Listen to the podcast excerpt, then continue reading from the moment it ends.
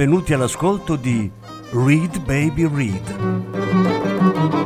un programma di reading letterario radiofonico a cura di Franco Ventimiglia e Claudio Desser. Voce Franco Ventimiglia. Regia Claudio Desser.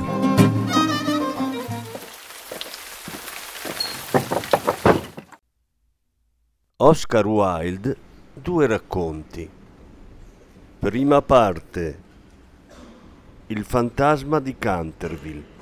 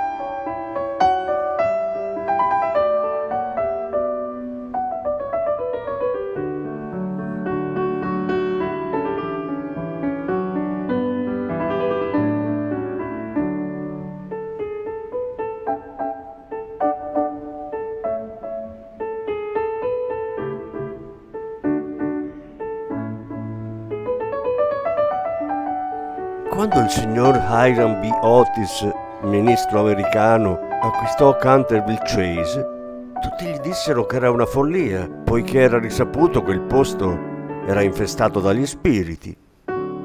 Di fatto lo stesso Lord Canterville, scrupolosissimo uomo d'onore, si sentì in dovere di accennare al fatto al signor Otis quando si trovarono per discutere delle condizioni di vendita. Noi stessi non ci abbiamo più voluto abitare disse Lord Canterville, da quando la mia prozia, l'anziana vedova del duca di Bolton, ha avuto un attacco di nervi dal quale non si è mai riavuta del tutto, avendo sentito due mani scheletriche sulle spalle mentre si stava vestendo per il pranzo.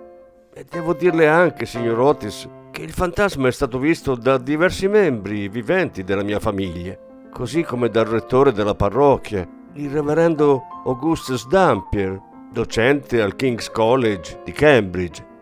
Dopo l'increscioso incidente occorso alla duchessa, nessuno dei domestici più giovani ha voluto restare con noi e spesso Lady Canterville non riusciva a dormire di notte per via di certi strani rumori provenienti dal corridoio e dalla biblioteca.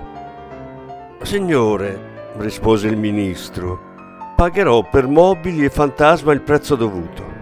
Vengo da un paese moderno dove col denaro si può acquistare tutto e con tutti i nostri baldi giovanotti che folleggiano per il vecchio continente, portandosi via le vostre migliori attrici e prime donne, sono certo che se ci fosse davvero un fantasma in Europa, sarebbe già in qualche nostro museo pubblico o baraccone da fiera. Temo che il fantasma esista davvero, disse Lord Canterville sorridendo, anche se forse avrà resistito alle offerte dei vostri capaci impresari. È conosciuto da tre secoli per la precisione dal 1584, e compare immancabilmente prima della morte di un membro della famiglia. Se è per questo, Lord Canterville, così fa pure il medico di famiglia. Ma i fantasmi non esistono, signore, e credo che le leggi della natura non facciano eccezioni per l'aristocrazia britannica. Certo, in America siete molto attaccati alla natura, rispose Lord Canterville che non aveva capito bene l'ultima osservazione del signor Otis. E se non le importa avere un fantasma in casa, per me va bene. Ma si ricordi che l'ho avvisata.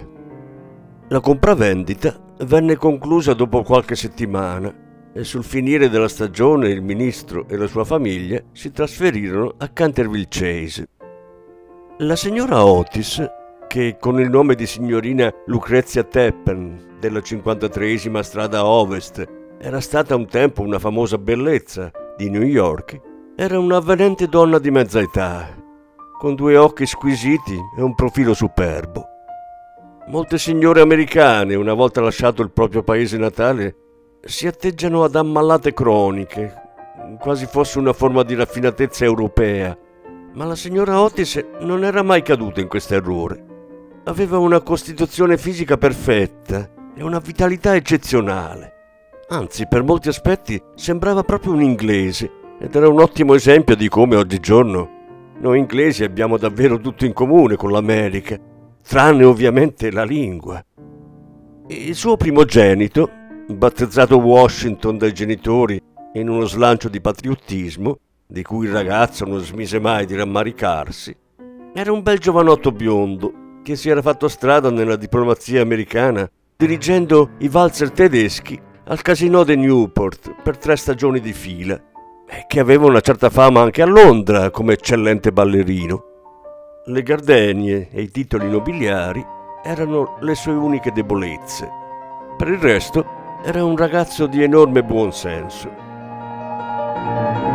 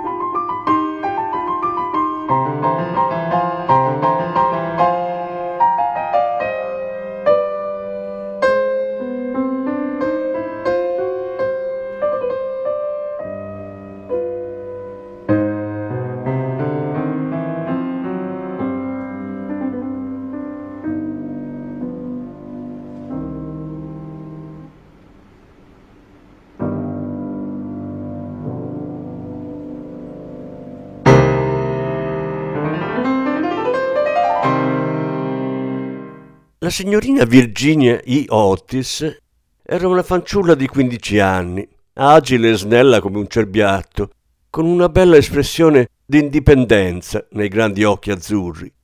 Era una mazzole meravigliosa e una volta aveva gareggiato col suo pony contro il vecchio Lord Bilton per due giri del parco, superandolo di una lunghezza e mezzo, proprio davanti alla statua di Achille, con somma gioia del giovane duca di Cheshire, che l'aveva chiesta subito in moglie ed era poi stato rispedito a Eton dai suoi tutori la sera stessa in un mare di lacrime. Dopo Virginia venivano i gemelli, soprannominati spesso stelle e strisce, per la frequenza con cui assaggiavano la frusta. Erano due bambini deliziosi e, con la sola eccezione del degno ministro, gli unici veri repubblicani della famiglia. Dato che Canterville Chase dista sette miglia da Ascot, la stazione ferroviaria più vicina, il signor Otis richiese via telegrafo una giardiniera sulla quale la famiglia salì di ottimo umore. Era una deliziosa sera di luglio. Nell'aria era pervasa da un delicato aroma di pini. Di tanto in tanto si udiva un colombo selvatico tubare compiaciuto, oppure, nascosto tra le felci fruscianti, si intravedeva il petto brunito di un fagiano. Piccoli scoiattoli li spiavano dall'alto dei faggi e i conigli correvano veloci per il sottobosco e sui poggi muscosi, le bianche code nell'aria. Come imboccarono il viale di Canterville Chase, però, il cielo si coprì all'improvviso di nuvole. Una strana immobilità parve agguantare l'aria. Un grande stormo di corvi passò silenzioso sopra le loro teste e prima che arrivassero alla dimora cominciarono a cadere grosse gocce di pioggia. Ad accoglierli sulla soglia c'era un'anziana donna con un impeccabile abito di seta nera e cuffia e grembiule bianchi.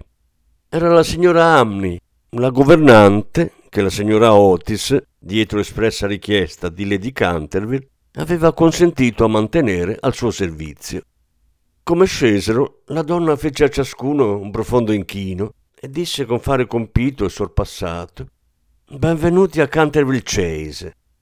Seguendola, attraversarono il raffinato vestibolo in stile Tudor ed entrarono nella biblioteca, una sala lunga e bassa, rivestita di quercia nera, in fondo alla quale c'era un'ampia vetrata colorata. Videro che il tè era pronto e dopo essersi tolti i soprabiti si sedettero e cominciarono a guardarsi intorno mentre la signora Amni li serviva. Tutto a un tratto la signora Otis notò una macchia color rosso opaco sul pavimento accanto al caminetto e non sapendo cosa fosse disse alla signora Amni temo che laggiù sia stato versato qualcosa sì signora rispose sommessamente l'anziana governante. È stato versato del sangue. Che orrore! gridò la signora Otis. Non sopporto che ci siano macchie di sangue in salotto. Bisogna toglierla subito.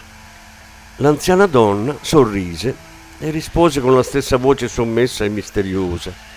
È il sangue di Lady Eleanor di Canterville, uccisa in quello stesso punto da suo marito Sir Simon di Canterville nel 1575. Sir Simon visse altri nove anni, poi scomparve all'improvviso in circostanze assai misteriose. Il suo corpo non è stato mai trovato ma il suo spirito colpevole continua a infestare il castello.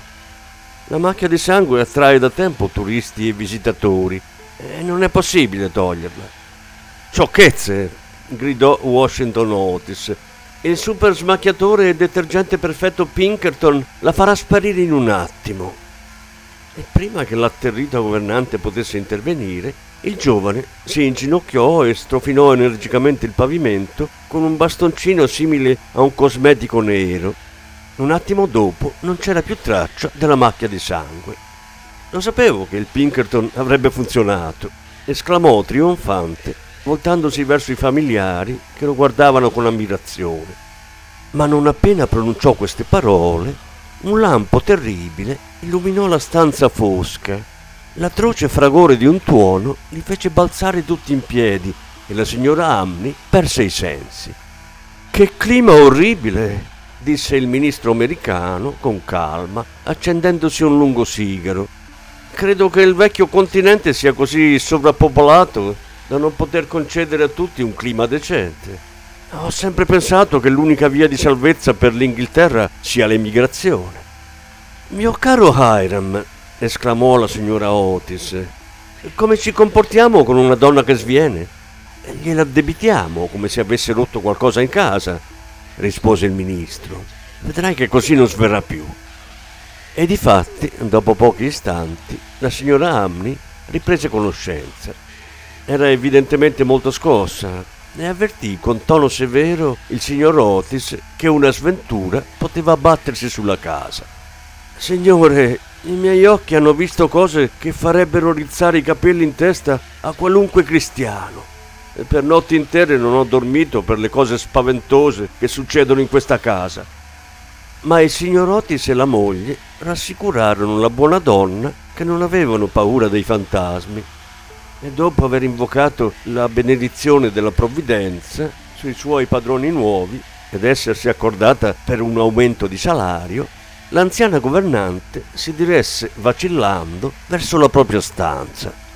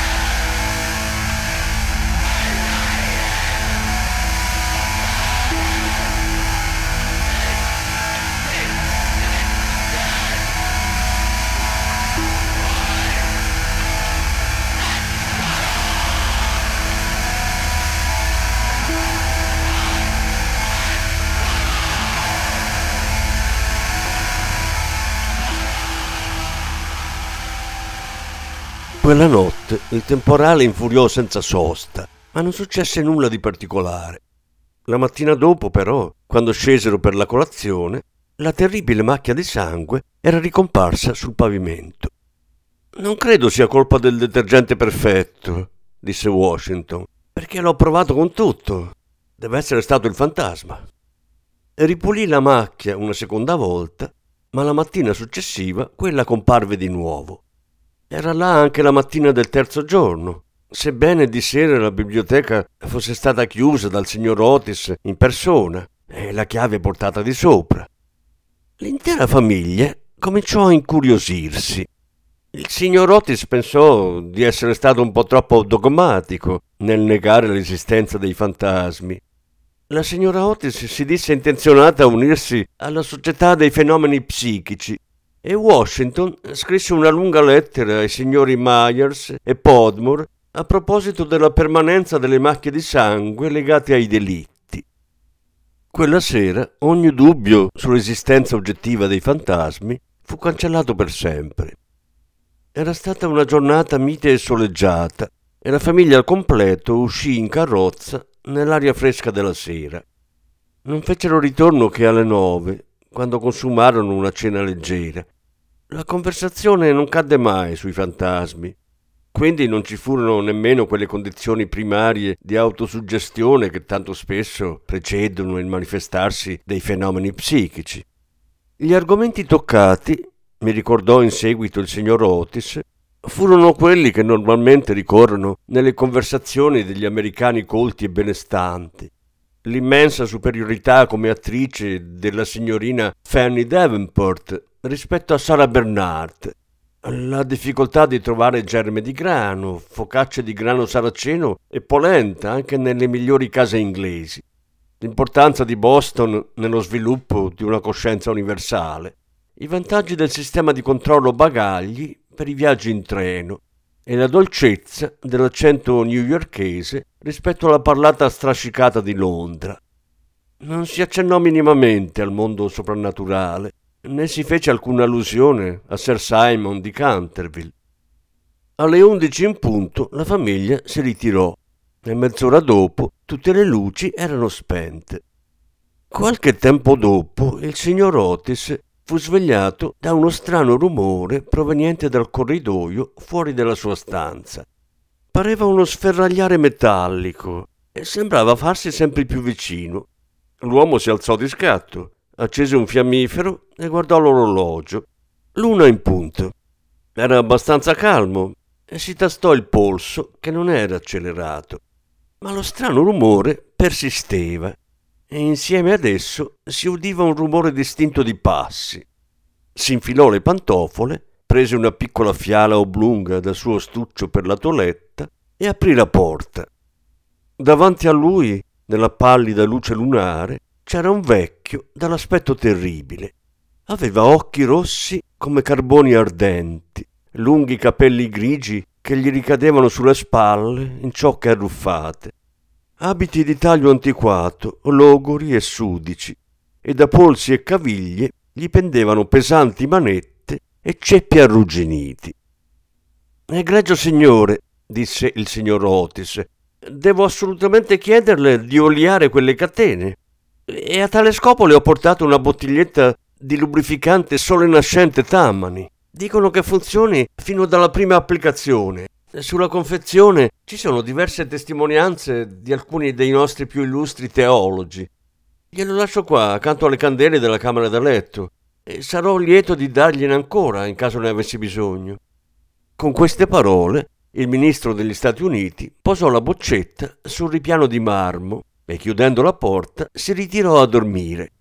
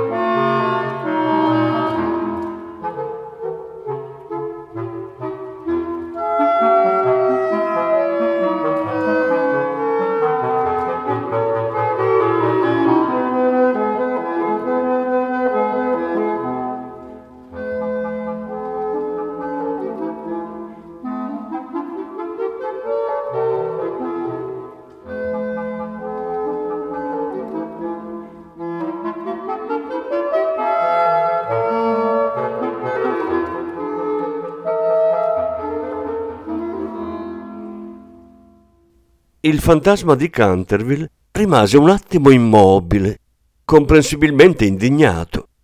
Poi, dopo aver scagliato violentemente la boccetta sul pavimento lucido, si dileguò per il corridoio facendo gemiti sepolcrali e irradiando una ghiacciante luce verde.